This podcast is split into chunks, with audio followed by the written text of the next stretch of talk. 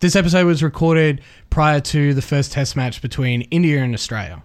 Hello Woodies, welcome to this episode of Sporting Woods. We were lucky enough to get an interview with Queensland Bulls, Brisbane Heat and Australian cricketer Sam Hazlitt.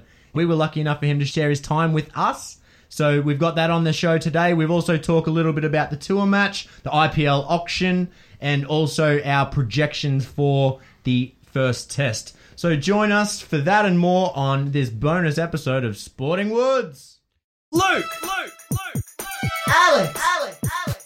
Tim.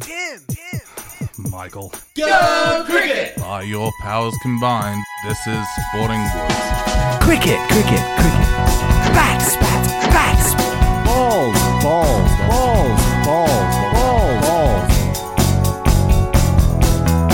Sporting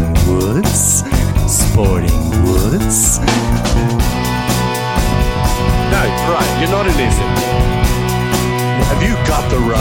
Yeah. Cricket. Bats. Balls.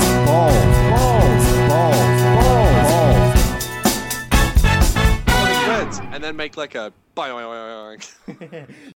Hello, Woodies. Today we're talking to Sam Hazlitt. We are very happy to welcome him to the show. Sam has come up through the Redlands Tigers Cricket Club, a club with a rich history with Queensland cricket, their most famous of players being Peter Burge, who played 42 tests for Australia between 1955 and 1966. Sam, at the age of 19, debuted for Queensland in 2015 against Tasmania, scoring 129 in his first innings and 78 in his second innings.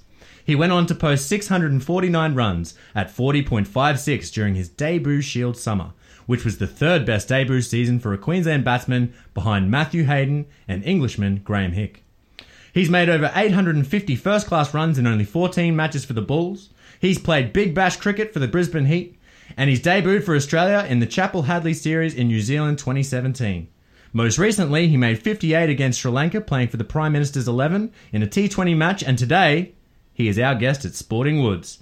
How are you today, Sam? Good, guys. How are you? Very well. Very well. Thank you very much for your time. Thanks for having me. No worries. So, Sam, I guess we'll kick it off from your debut. From 2015, a couple of years later, you're in the Australian team in the ODIs. What do you credit that to? That's quite a leap.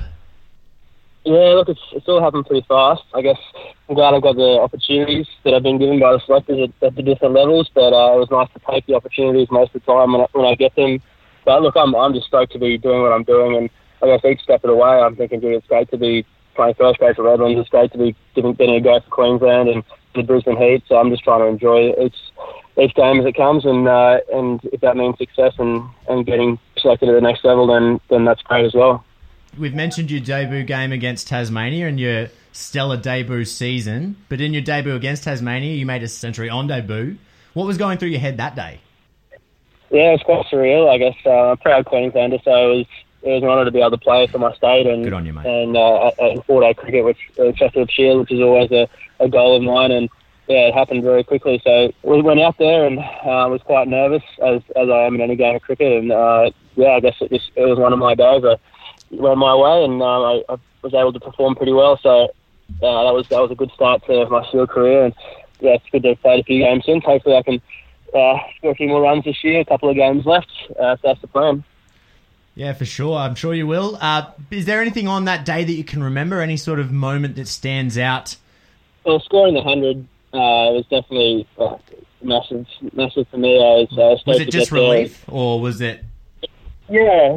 It's I guess in 4-day cricket, you're out there for a long time. I'm quite an attacking, positive batsman usually, and in that debut, I was probably quite a lot slower than normal. I think I got my 100 off around 200 balls, so that was quite slow for the way I usually bat, but it's a good reward when you've put that much effort in and sort of found it out, and being there for a long time out in the middle to get to that milestone is good, and then to be able to contribute to a win for the team is the most important thing. Absolutely. I'm sure the boys were pretty happy for you on your debut.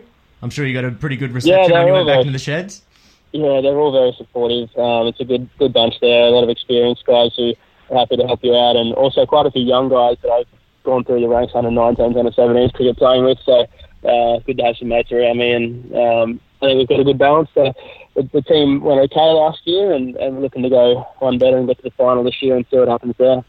Sam, you mentioned you played a bit of junior cricket with some guys who are at the Bulls and rose through the ranks, and particularly there's a little bit of a Redlands connection in the Bulls team with Labuschagne. And did you play a bit of cricket with Jimmy Pearson as well in juniors? Yeah, I played a lot of first-grade cricket with them at Redlands, and I'd especially a lot of juniors with Marnus. Marnus was a similar age to me, so I played on the 19s stuff with him and through the ranks at Redlands. So it's good to have those guys out at Redlands playing with me. They're good mates of mine and have been for a while. So, and other guys from other clubs as well, Matt Renshaw, Mitchell Swepson, Jack Wildermuth, those guys who have played Queensland cricket youth carnivals with me as well. Yeah, it's good to see them getting success as well. Yeah, did that make it easy? Because you've just rattled off basically 3/4 of the team. Did it make it just really easy to just sort of slot in and really sort of get that good culture, that good young culture coming through at the Bulls? Yeah, I think we have a good culture at Queensland, and all the older experienced guys help, I guess, pass that on to us, and guys like Chris Hartley, Peter Forrest, just to name a few, Michael Nesser, heaps of guys still in the squad that have been there and done it before and played for many years for Queensland, so it's no lack of experience there either. Yeah, absolutely. Well, that Bulls experience, obviously there's big, older heads, as you say. Surely they would have helped when you've gone on to play, obviously, for the Heat, and you're playing with the likes of Brendan McCullum, and your coach of, is Dan Vettori. Like, surely that experience does help in that circumstance. Is that right?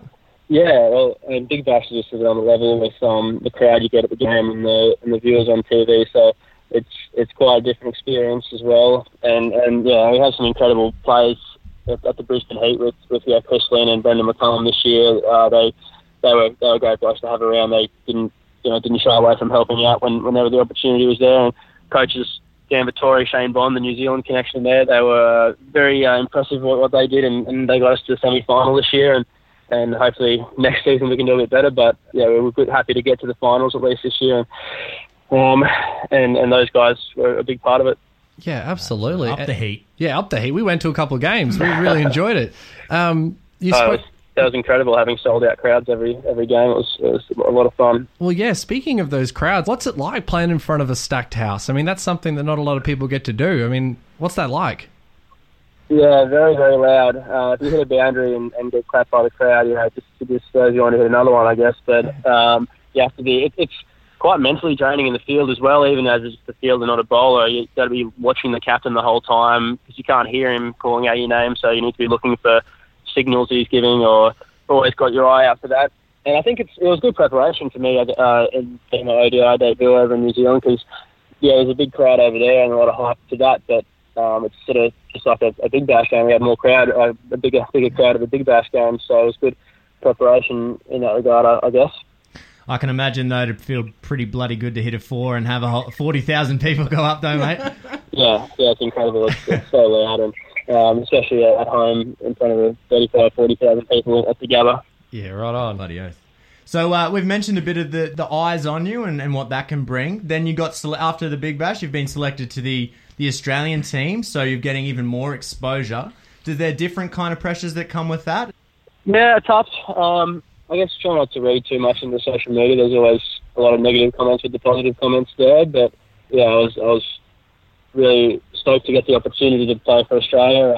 Just to go over and be with the team in New Zealand was a good step. I thought I'd just be around the group and get to know a few of the guys and practice with them. But to get a go in that first game was a really good experience. And I guess it's similar preparation to what we have with Queensland and Brisbane Heat being full-time cricket teams. But yeah, it was definitely different dynamic, different coaches, different players, so it's always good when you can get different ideas from people like that. I play in the lower grades in the Brisbane Grade Cricket Comp, and I feel as if I have to introduce myself to new people every week. The teams keep changing. What was it like introducing yourself to some of the Australian players that you haven't met? Was there any particular story in meeting someone that was quite interesting? There's always a bit of interstate rivalry, even though they were playing for Australia, everyone's all for their state and thinking their state's the best. It's when you're playing against someone, a couple of the guys from Victoria, playing against Wadey or Aaron Finch and guys like that. When you're playing against them, it's quite hostile, on the other side of the fence. But when you're playing with them, it's good to meet them as a teammate and see the other side of them and get to know them a bit better. But yeah, I had met a few of them before and played against them in state cricket, but being with the national performance squad over the winter, we got to travel to Sri Lanka where the Australian team was playing and train with them, and a few of the guys were in the LGA squad that I was in over the winter as well. So there's a couple of guys I knew there, but definitely a few fresh faces that were good to meet. Out of the boys that you've just mentioned, so in the Australian team, who's the one bloke that you'd rather be on the same team as rather than against? Probably Matty Wade behind the stumps. We all knew it. We all knew it, mate. We all knew the answer before that question was asked. We just wanted to hear it. Yeah. He's always in your ear behind the stumps. So that's good. It's good to have him in the schedule batting with you. Yeah, absolutely. Oh, I bet it is. That's unbelievably cool. But I guess to change it a little bit, cricket obviously, you've rose through the ranks and all this type of thing. What, I guess, drove you to cricket in the first place? Yeah, I've always loved all sports, really, just competing and getting some exercise in. I just really enjoy everything like that, and played a lot of sports when I was younger, rugby league and tennis, and I still surf a lot when I can, so did a lot of that, but I had to make a decision what I was going to focus on at some stage growing up, and I went with cricket in the end. I did really enjoy it and felt that was the way to go, and I think it was a good decision now. I'm happy that I made that decision, but I do miss playing a lot of other sports that I used to all the time. But yeah, it's good to be able to play cricket all day, every day, go to the nets and have a hit as a part of your job, so can't complain there at all. Very jealous. Was there one moment, Sammy, that you realised, hey, I could probably do this? Can you sort of pinpoint when it was you thought, I could probably make a career out of this? Oh, I don't know. I mean, I've always known there's a lot of good cricketers out there and a lot of guys who are good enough to play at the next level, and I think I probably always thought it was further away than it was. I probably thought, oh, all these people are ahead of me in the pecking order and growing up, but I was given the chances, and yeah, I can't really pick up one moment. I had a pretty good under-19s carnival for Queensland my last year in under-19s for Queensland, and got picked in the Aussie 19s team from there, and that was a big moment to play in a series against England on the 19s and do all right there. So I guess that was a stepping stone. Yeah, absolutely. Don't sell yourself short, mate. Like, you play for Australia, you're doing exceptionally well. No, it's good. Yeah, I'm really enjoying it. It's good fun, and I'll look to do it for as long as possible, and hopefully keep winning games. All right, so we've bloody talked you up enough now. We've talked about how good you are. What's one of the worst wickets that you can ever remember? Any age, any grade. We've all got them. I've got about 100, but I'm sure you've got at least one that is one of the funniest wickets, or even if you've worst wickets you've seen. Yeah, I guess I've been out a million times, so I guess I tell them. I try to put them to the back of my mind where I don't remember them ever again. But I guess an embarrassing one recently was when I got out in the semi-final for the Brisbane Heat. Nathan Lyon got me. I ran down the wicket and was out by a couple of metres. I think I got nowhere near the ball and it was stumped for zero, so that was bit of an embarrassing one. Mate, you're against the goat. You got done by Lyon. Like, yeah. That's like, I would kill for that situation. That's that in itself is fantastic. Yeah. Well, I mean, another one, I hate getting run out. Run out is really annoying when you get out run out. So I've got a couple of those in my mind, I think, which you'd have to go back in time and not take the extra run. Yeah. But, that's the way it goes. So you say you like to put all your wickets at the back of your mind. Unfortunately for me, I don't have enough good innings, so I've tried to do that as well, but there's so many of them that just come to the front now. So you're lucky that you've got some good ones. I think I'm running off two ducks in a row. So that's pretty. You fail more than you succeed as a batsman usually. That's the way it goes. I mean, I've been doing all right for Queensland and scoring a few runs there. Last couple of times I've gone back to grade cricket playing for Redlands, but I don't think I've scored over 10 in my last 2 days for Redlands, so it's a challenge, and it doesn't matter how good you are. It's a good level of cricket. Well, you said that before, mate. You said that you felt that there was a lot of people ahead of you, but what you did was when the opportunity came, you took it, and that's, I guess, what cricket is, and I guess that's why we probably love it.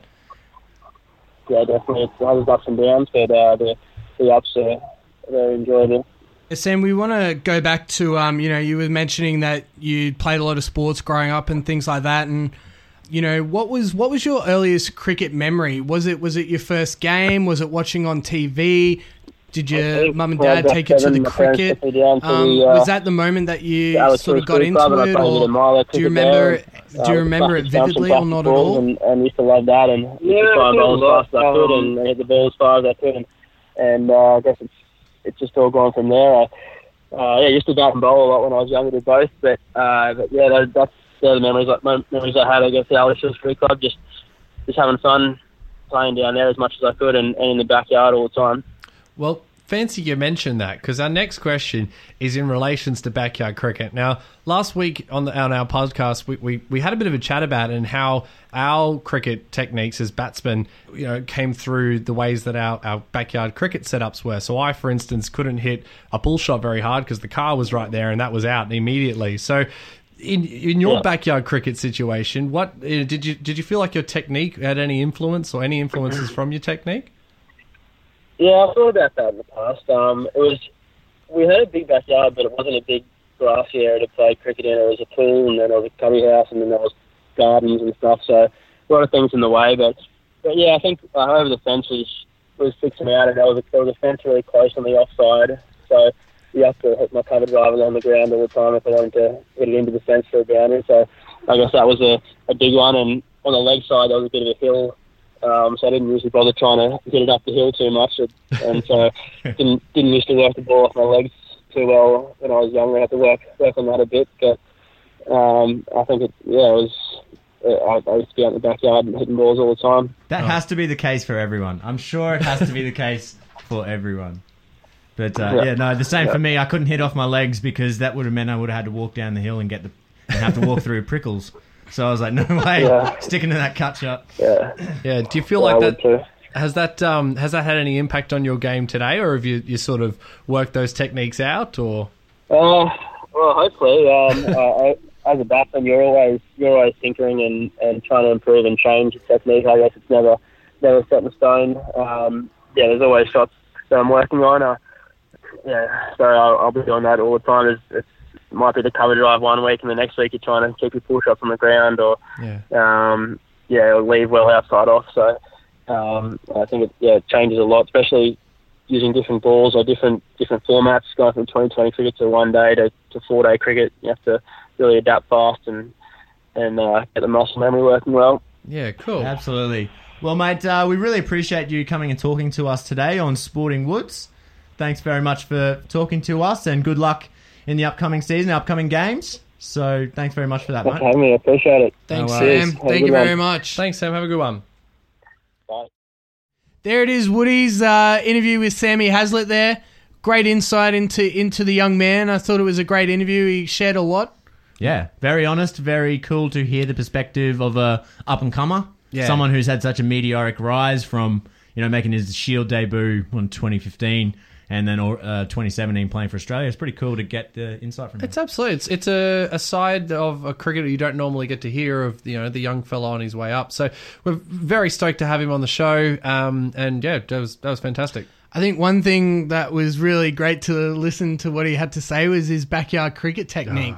I mean, we touched on it a bit last episode, and it brought me back to a story of back when I was living out in rural Queensland, out in Roma, and one day the cricket was called off, and we just decided to go back to our captain's place for a few beers and a bit of backyard cricket. And anyway, about 30 people showed up, and so, it's Roma. There's not a lot going on. It's a small whole town there. There's a small town out west there, and everyone kind of came in there. We were like, let's get a bit of cricket going, and there's just too many people, and so we're like, well, how are we going to do this? Teams. So we split them up into two teams, and the inaugural Backyard Cricket Association was formed. The two teams that started off were the Soaring Goannas and the Mighty Black Forest, and from there it's branched out. They've brought in an extra team, and I think there's a new franchise, and they've changed some home grounds. They play at Lord's, the original ground, and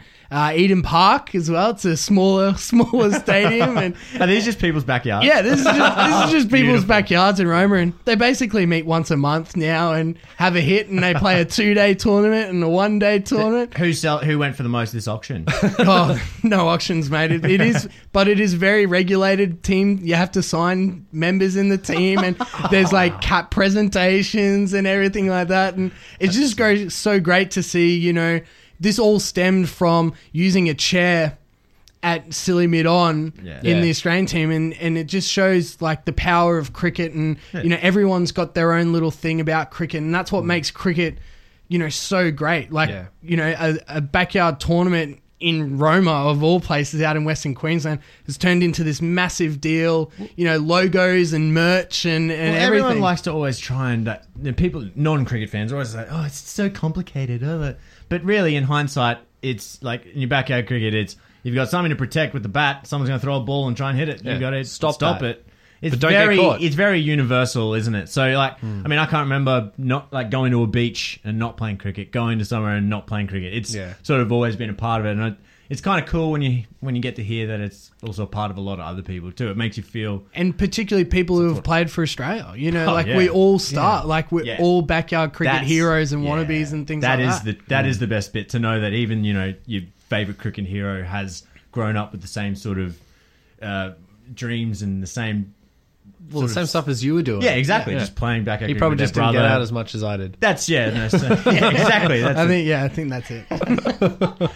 So we kind of brought it up then. Well, thanks for that story as well, Timmy. I liked it. So the power of cricket, boys. I liked it. I mean, we should turn that into a rock ballad. That's the power of cricket. Yeah. I don't know the rest. It's going to be our next intro song. Get on it, Mike. So, but we're going to just touch on a few things that have been recently. Of course, we're covering the India versus Australia Test Series this season. But recently, or since the last episode, there has been the IPL auction. Mm-hmm.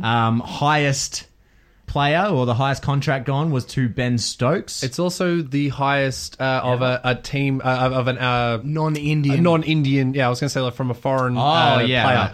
Ben Stokes, going for $2.1 million.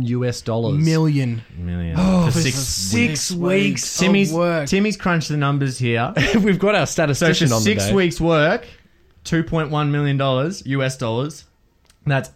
That's eight. That works out to $18.2 million salary if he was to do that a year. For a year. That's like, you know, a high-end NBA player. Yeah. And he's a cricketer. It's just, it blows the mind, the money that's getting like thrown. Double what I'm paying you guys. Yeah. Exactly. And I might have to renegotiate my contract. Yeah. And like, don't get me wrong, Ben Stokes... Ben Stokes is a phenomenal player. We talked him up before the World Cup and the T20, and he didn't get a run. And we both thought, thought that was crazy that he wasn't in that team. But cricket's such a funny game that Ben Stokes could easily get out there and make duck 2, 5, 10 and walk away with $2.1 million. I just think that's true. It's a really interesting gamble. In the same way, that could happen to anyone. That's what I mean. Is any player worth $2.1 million? I'm not taking anything away from Benny Stokes at all, but that's a lot of money. You look at the history of the IPL, and like besides Kohli and Dhoni and Tendulkar at the start, all-rounders are making the most cash. For sure. To further your point, it's like any sort of economic thing, dude. People are what they're like worth. Yeah, what people are willing to pay for it is their value. So if there was another team that wanted him and they were going to offer him 2, well, that's the reason why he got 2.1 from this team. No, you're absolutely right. But I agree. It's fucking ridiculous to see, you know, like a cricketer earning that. You can understand why some of the cricketers from the 90s are like, God damn it. Like, this is bullshit. Like, imagine a Michael Bevan. Can you imagine how good he would have been in that game? Worth? Yeah, far out. And so, look, I see your point, but I also think Ben Stokes would probably be one of the first players. If there was an auction, you know, he's to me one of the better bowlers and batsmen. Man, I remember that when he came to Australia, he was the one that held his nerve and was really the only one that showed any sort of. You rated him over Flintoff. I rate him the same as Flintoff. I would say Flintoff's a better bowler and Ben Stokes is a better batsman would be the way I'd sum it up. Right. But really, it's up 6 1 half a dozen. Yeah, exactly. It's hard to say either. Well, yeah, Ben Stokes was a bowler who could bat a little bit, and now he's evolved into a batsman who's a very, very good bowler. Yeah. Mm. So it, you know, it is. You're right, Alex. You know, you're worth what the market's willing to pay. Mm. But 2.1. Oh yeah, I just, that was they're willing to pay. Marveling. Oh yeah. My goodness. Mm. And one of the best reactions was from his future captain in the IPL, Steve Smith. You know, the Australian captain. He went for about a third, I think, of what Ben Stokes went, and he went on Twitter and said, "First shouts on you, mate." So hope he sticks to that. That is interesting though. With that dynamic, cricket is such a game. Like, when I think about it, the captain of a footy team really doesn't have too many responsibilities other than, you know, not that I've run on the park. But you know what I mean? It's not the same as cricket, where cricket, especially traditionally, a captain of the cricket team ran the show. That's the now we've got managers. Exactly. But now we've got managers and coaches and whatever. But I've heard Darren Lehmann talk, and it's Steve Smith's team. Yeah, it's not Darren Lehmann's team. Darren Lehmann's a manager there to offer advice behind the scenes, but in the game, it's Steve Smith. My point is, it's a bit of funny that, like you just said, Ben Stokes is worth three times as much, but he's going to have to, you know, put it this way: it comes down, there's an over to go. Ben Stokes is sitting there going, "I'm the $2 million man. Put me on." And Steve Smith's going, "Pass. Nah, I'm going to go with this guy." That, I don't know, and maybe I'm thinking too much into it, but I would just say it brings another awkward sort of thing, and especially in a. There's no country, and it's all business. It's a big business guy owner, yeah. That's why in basketball, you have that one guy that no one questions that, you know, in Boston Celtics, Isaiah Thomas is going to get the ball in the last quarter because he's their money man. Yeah. And it's funny. So in cricket, it's going to be interesting if any of those kind of dynamics come in. And it's all public knowledge. Exactly. Mm. So we know that Ben Stokes is getting over $2 million US dollars. Yeah. The pressure that must be on that guy. Yeah. And their team is loaded. Yeah. Kohli, Duplessis, Smith, Stokes. That is a huge team. There's someone else that I'm missing. But, like, just those guys. Yeah. Is that the one Brendan McCullum's in as well? No. Who was on? I saw someone... There's someone else. Someone's... I saw... Yeah, it's someone... I saw on Reddit today, someone had, like, predicted teams. Or Ashwin. Ashwin's in the team. Yeah. Ashwin's in the team. Far out. How is that team not going to... That's like an all-star team. Yeah. What are they called in the basketball? Like a hate team? Like, Golden State. No, yeah, you know what? But what's that called? Where, like, it's a team that... Villain? Like, the villain team. Yeah. They surely are the villain team. Like, that's... like. Oh, it's not... Sorry, we're going to have to edit this. It was Dhoni. It's not Kohli. Oh, that's all right. We don't have to edit that. Mate, we've made far worse. Dude, let's hear it. Tim, I don't know if you've heard this, but we'll do a little hindsight, our best of Sporting Woods here. We've gone into one of the Shield finals. Sure that it was Queensland. Positive. I'll be real. I didn't check. Yeah. I was going off Luke's word. And he said, don't listen to me. He said it was Queensland versus New South Wales in the final. We were like, sweet, how good. It was like, Queensland, New South Wales. So we're sitting here talking it, getting the rivalry. Let out the episode. We started getting comments. We were like, how good. We're getting comments on it. 3 or 4 comments like, it's not decided yet. Yeah. The South Australia reversing New South Wales today. And it matters. Yeah. And we're there like sweating bullets at this point because we're like, come on, New South Wales. Yeah, we'd never watched a game so seriously. Like, why is our reputation? New South Wales went on to win, which was great. Yeah. And what about when we said South Australia won it? Are you sure, Luke? Are you sure? Oh, I'm positive that. But even the worst one was when we said that South Australia had won the Shield and how great that was. And then it turned out they didn't. They won the week before, and then Victoria went on to win, and we looked like exactly what total goobies. It was that was so. The fact that you got Kohli and Dhoni wrong, bro, don't worry about it. That's what you small did? Potatoes. You managed to fix it before the end of the episode. Yeah, that's right. You just proved that you actually did know. We didn't know. We just kept talking. It was MS Dhoni. All right. We're done. All right. So what else is happening on? But I do need you to do all of that again. It's not happening. No. We also had the tour match. The end of the tour match. Some major talking points. Yes. Two major ones for me. Yeah. Yeah. All thanks, right. Luke. Go with them. Oh, the 2 point. I thought you were going to go. Oh, well, I'll go. I didn't have this person in my team. You didn't. We both did. Me and Alex both did. Sean Marsh goes on, makes himself. He tons up. I mean, proving the point that the boy knows how to play on those dusty wickets. Again, I was watching a bit of Khawaja today, and Khawaja just doesn't have, in my opinion, the footwork to. And it's not just like, people always say when you footwork, got to dance down the pitch. No, I'm talking about front foot. Or just move your foot to the direction you're going to hit it. Yeah, he plants his foot just straight down the wicket and swings. Yeah. And you're playing so far away from yourself. you're going... You can get away with that. You're making it so much harder on yourself, especially in conditions that are inconsistent. You can get away with it 6 out of 10 times in Australia, but you can't do that. Or you'll play and miss. Or you'll play and miss, yeah exactly. So, but I would say that even if Marsh has a dunger series, I'd still pick him in these conditions over Khawaja. I mentioned when we did our teams at the end of last season that I thought Khawaja deserved at least a chance because I think Marsh was coming back from an injury, and yes, I do know that he had a great Sri Lanka tour. Yeah. But I thought Khawaja earned the right to have the spot. But it's obvious that Lehman's gone, mate, you're not even playing the tour game. Yeah. Yeah. We're going and they were with a full strength too. But we'll put it this way, though. If when we're back in Australia, I'd probably pick Khawaja over Marsh. Oh, you know what I mean? Absolutely. And because Marsh different conditions. And he also pushes at it a lot. Mm. So he struggles more against the swing and the fast bowls. I probably wouldn't have Marsh in my Ashes team. That's where I think we're getting to a point where conditions are so... The parity between conditions around the world is not existent. That you need to consider where you're playing to pick your whatever your team's going to be. And I think they're playing it smart. And I think what they need to be saying to the players is, mate, you're not out of the test team for good. Yeah. We just don't think you're in the best 11 for this series. You're in the rotation. There's every chance next series you're in the best team. Mm. So that's what I think some of these guys, they're playing a lot more cricket than back in the day when they'd play, 8 tests a year, 2 series a year, one at home, one away. So if you were dropped, it was a huge thing. Now you're playing so much cricket, stay fit.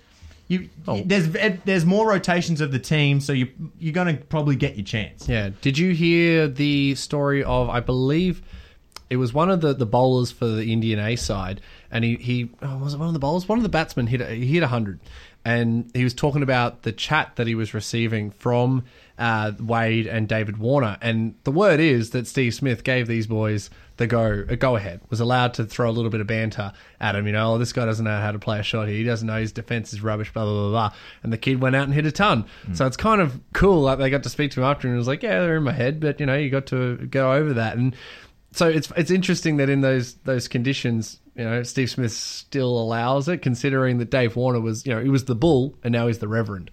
You know, like he went from like this, you know, raging sort of thing, and now he's all at peace, and it was just an interesting little dynamic. I hate that kind of chat. Like to me, and I've ranted to enough people, and they're probably sick of it. I'm going to say it here: sledging isn't sitting there going, "You're shit, you're fucking terrible, you can't play a shot." But sledging is gamesmanship.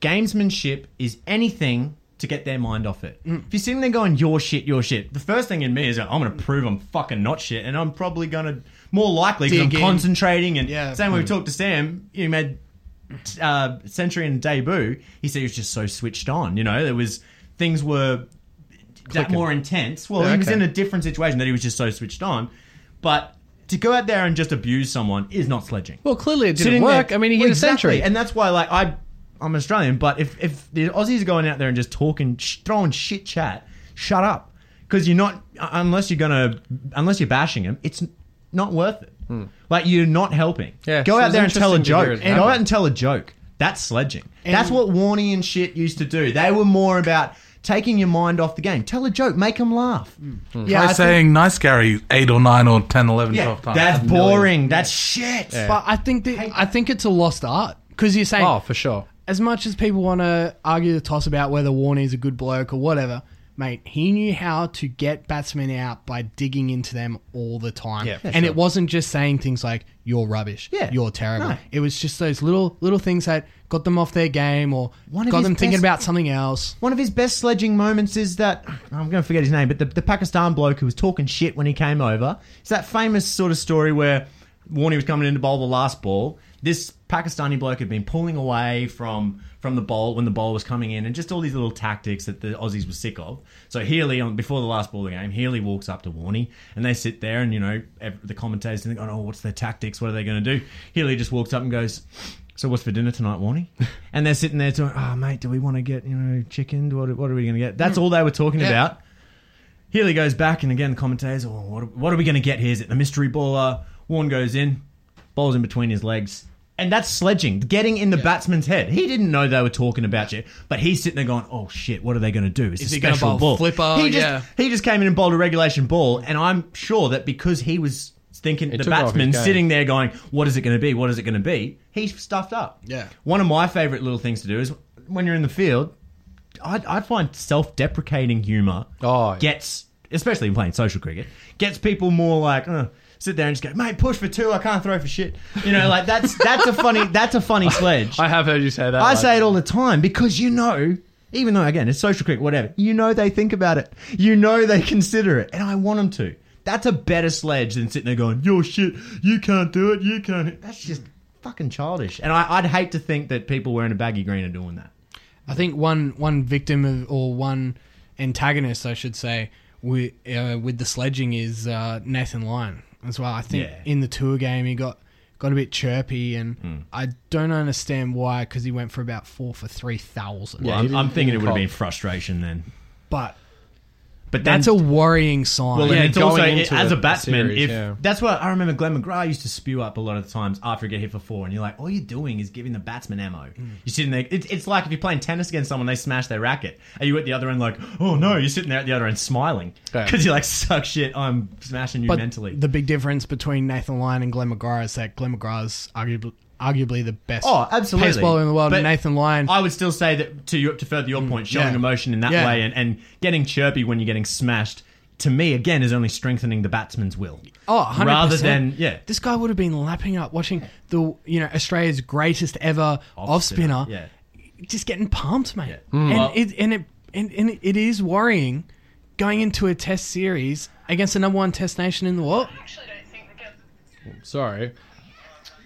Do you mind? We're recording a podcast. Guys, I'm trying to find... Can you turn your phone off, please? I'm trying to do a cricket thing. I'm trying to find, just as a bit of a thing, I was watching... World's Sexiest Cricketer. Shut up. It is actually about the girls, though. There was one the Australian-New Zealand T20 game. One of the Australian bowlers bowled this girl around the legs with a leg spinner. It was beautiful. I could not get over how good of a ball this was. So what you're saying really is, look, while Tim and I are having a discussion about what we were planning to talk about, you're just sitting there not listening to us and looking to change the subject. I just wanted to see this ball, if I'm honest. But I was talking about the cricket. Won't you be happy with it? You can look at balls in your own time. This is Sporting Woods.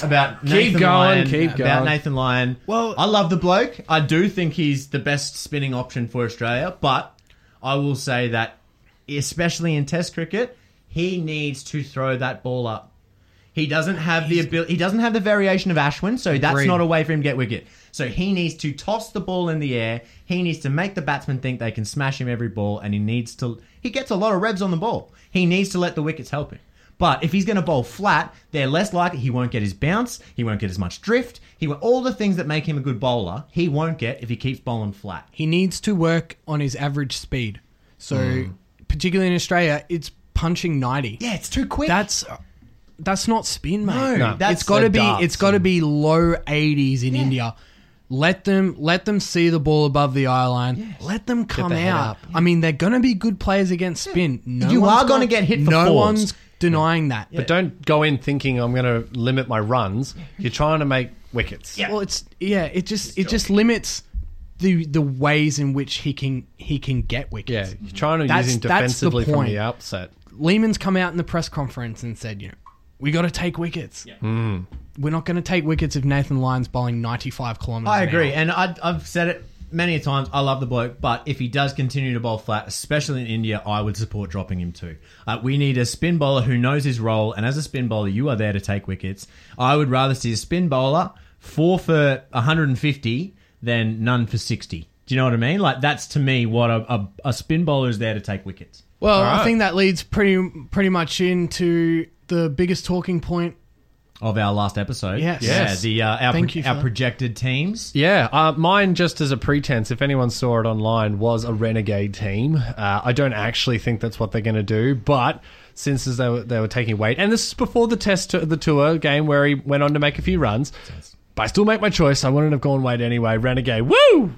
That's what you say now, mate. Yeah, that's what it's so you easy in like, hindsight, eh? You no, no, like, no. Oh, they'll pick Hanscom to keep. Oh, yeah. I stand by that, damn it. I want it, but they're not going to do it. But I bloody well wanted it. I prefer Hanscom at the helm than bloody Wade. I stand by it, damn it. Well, I think not going to do it. I think I'm out because Sean Marsh is definitely in. Yeah. There's no way that they'll play him in a tour match. It'd be a huge thing to now be like, and then, oh, he played tour match, he got 100, but it was his in. Yeah, right. That's the story of his life. So though, I think I'm out. And I'll tell you another person who impressed, Mitch Marsh. Yeah. Made a 50, sold 52. As much as I hate to say it, he looked like he batted all right. He did too. And I think he's one of those blokes where slower wickets helps his batting. Yeah. I think well, he pounds the ball. He hits it hard. Yeah, and it's funny, like things like bat next to your pad and things like that. If you're going to dance out to the pitch of it, they're not that... It's not that important. You just got to hit it. Yeah. So there's different kinds of techniques for different pitches and different conditions. And I think, once again, Mitch Marsh proved that he probably does well in IPL in Indian conditions. And I remember him doing well in past IPLs. So I think, is he a bolter? I don't think Swepson's in. I don't think Swepson's in. Again, I'm backing that team like we said. I'm backing that team till we're 2-0. And then the changes will come. Well, you had Swepson in your 11. Oh, I think Swepson's in the team. You think he's in? I do. Right. Well, as well, since Nathan Lyon got punished, they're probably like, good Lord, we need something. But they'd have O'Keefe, weren't they? Oh, yeah, but you need more than one. So yeah, no, it's a tough game. This is probably the toughest.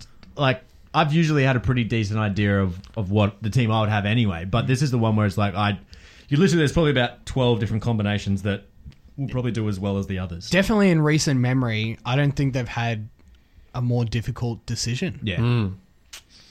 And there's so much at stake too, but it's almost funny as well going into this, the almost resigned nature of especially the media and the Australian public and basically the world that like we're just going to get smashed. That's what to me, like of course smart money says we probably will. Yeah, it's but more where my bet is. Never ever would want to doubt. You know what I mean? There's something about being so confident in sports, and I know Test cricket. You know, it's very rare that you get the underdog win because it is such a you can't fluke it. Yeah, and it's final. I mean, it's pretty... Yeah, exactly. You can't fluke a test win. Yeah. Can't fluke a test win. That's the best way to put it. Yeah. But I'd still... It's you can't just write a team up, especially a team full of decent players. Even T20. How about that Sri Lanka game? That second T20. Oh, my goodness, what a match. I thought we intentionally didn't talk about that. No, I'll give it one little bit because it was...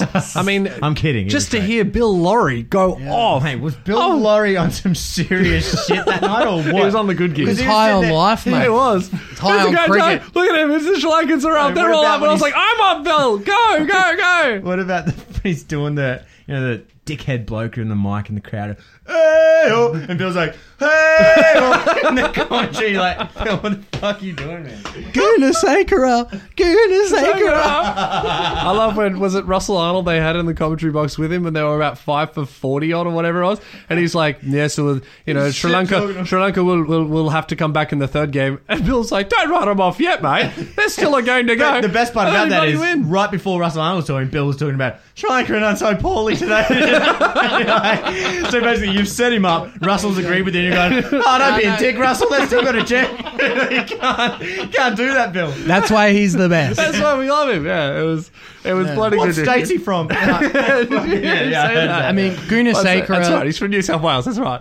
That innings, they needed 65 off last 30, last 5 overs. 5 overs. I struggled to watch it. And he got pumped. It was unreal. Yeah. 6, 6, 6, 4, and then onto the second. Enriques went from a bit of a hero to a bit of a villain. Something wrong with our bowlers in their bowling short. I'll tell you. Well, Cummins, how much did Bill give Cummins a serve? Oh, every opportunity he got, he was like, just bowl too short. I like that we did the accent. He was right. Absolutely correct, but God, he gave it to him. But I was so disappointed. Sorry. One thing I was disappointed in was the performance of AJ Tye. You know, in the big bashes the last couple of years, mate, he's been the number one death bowler. Yep. And I know it's hard, and particularly in the first game, it wasn't his fault because... No, that last over he bowled was fantastic. Yeah, it was a great over. Considering 6 from 6. But that last over in Geelong enough.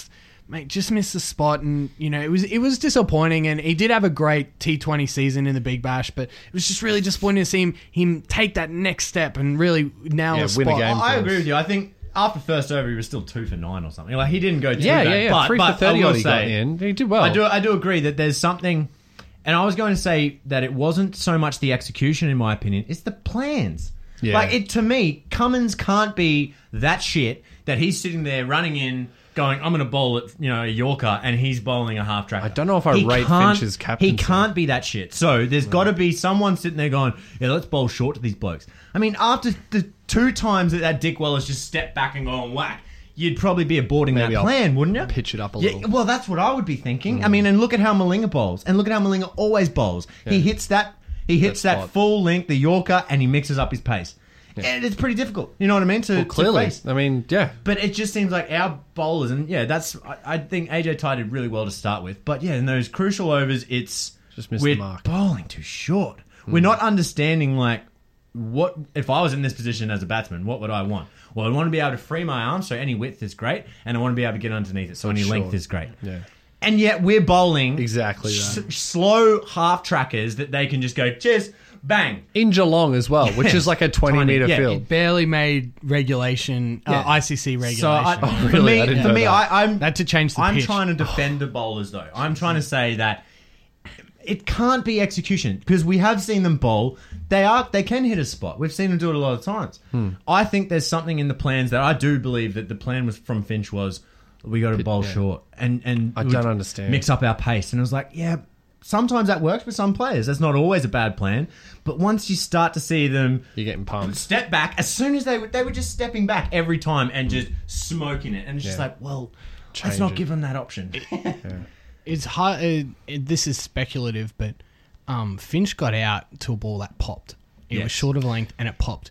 Did that change his mentality? Right. Yeah, that's a good call to me. Did he go, oh, gee. Maybe I got to try and do that too. Yeah.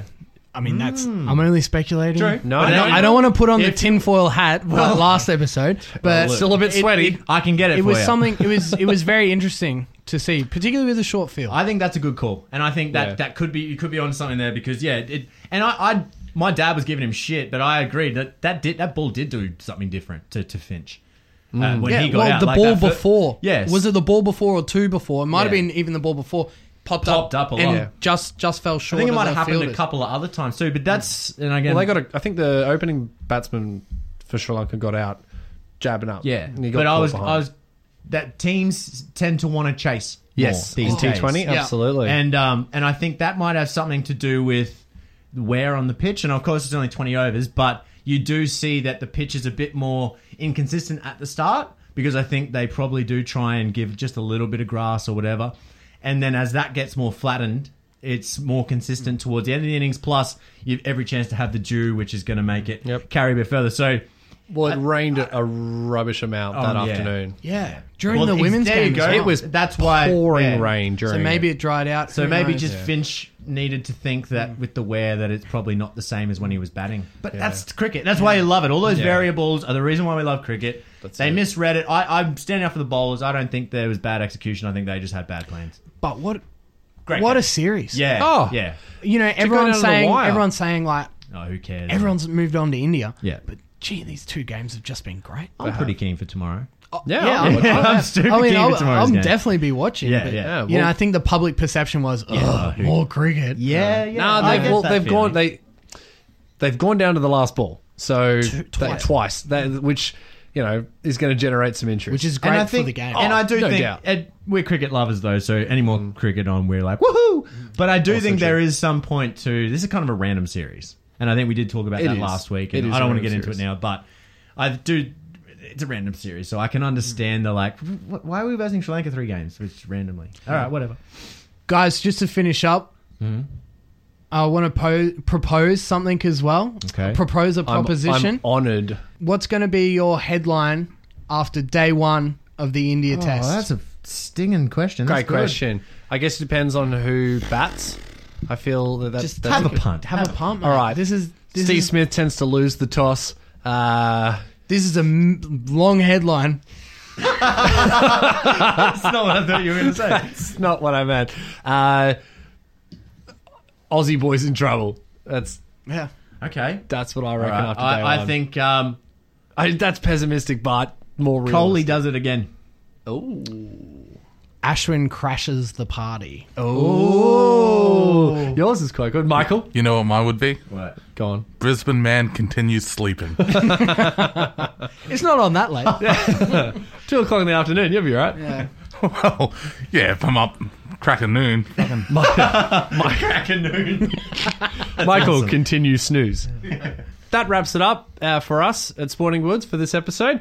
Thank you to Sam for being our special guest, and yeah, we'll be back shortly.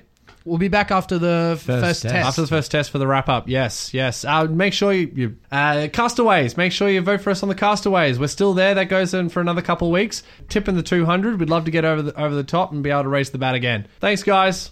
Cheers. See you next time. And then make like a... Bye.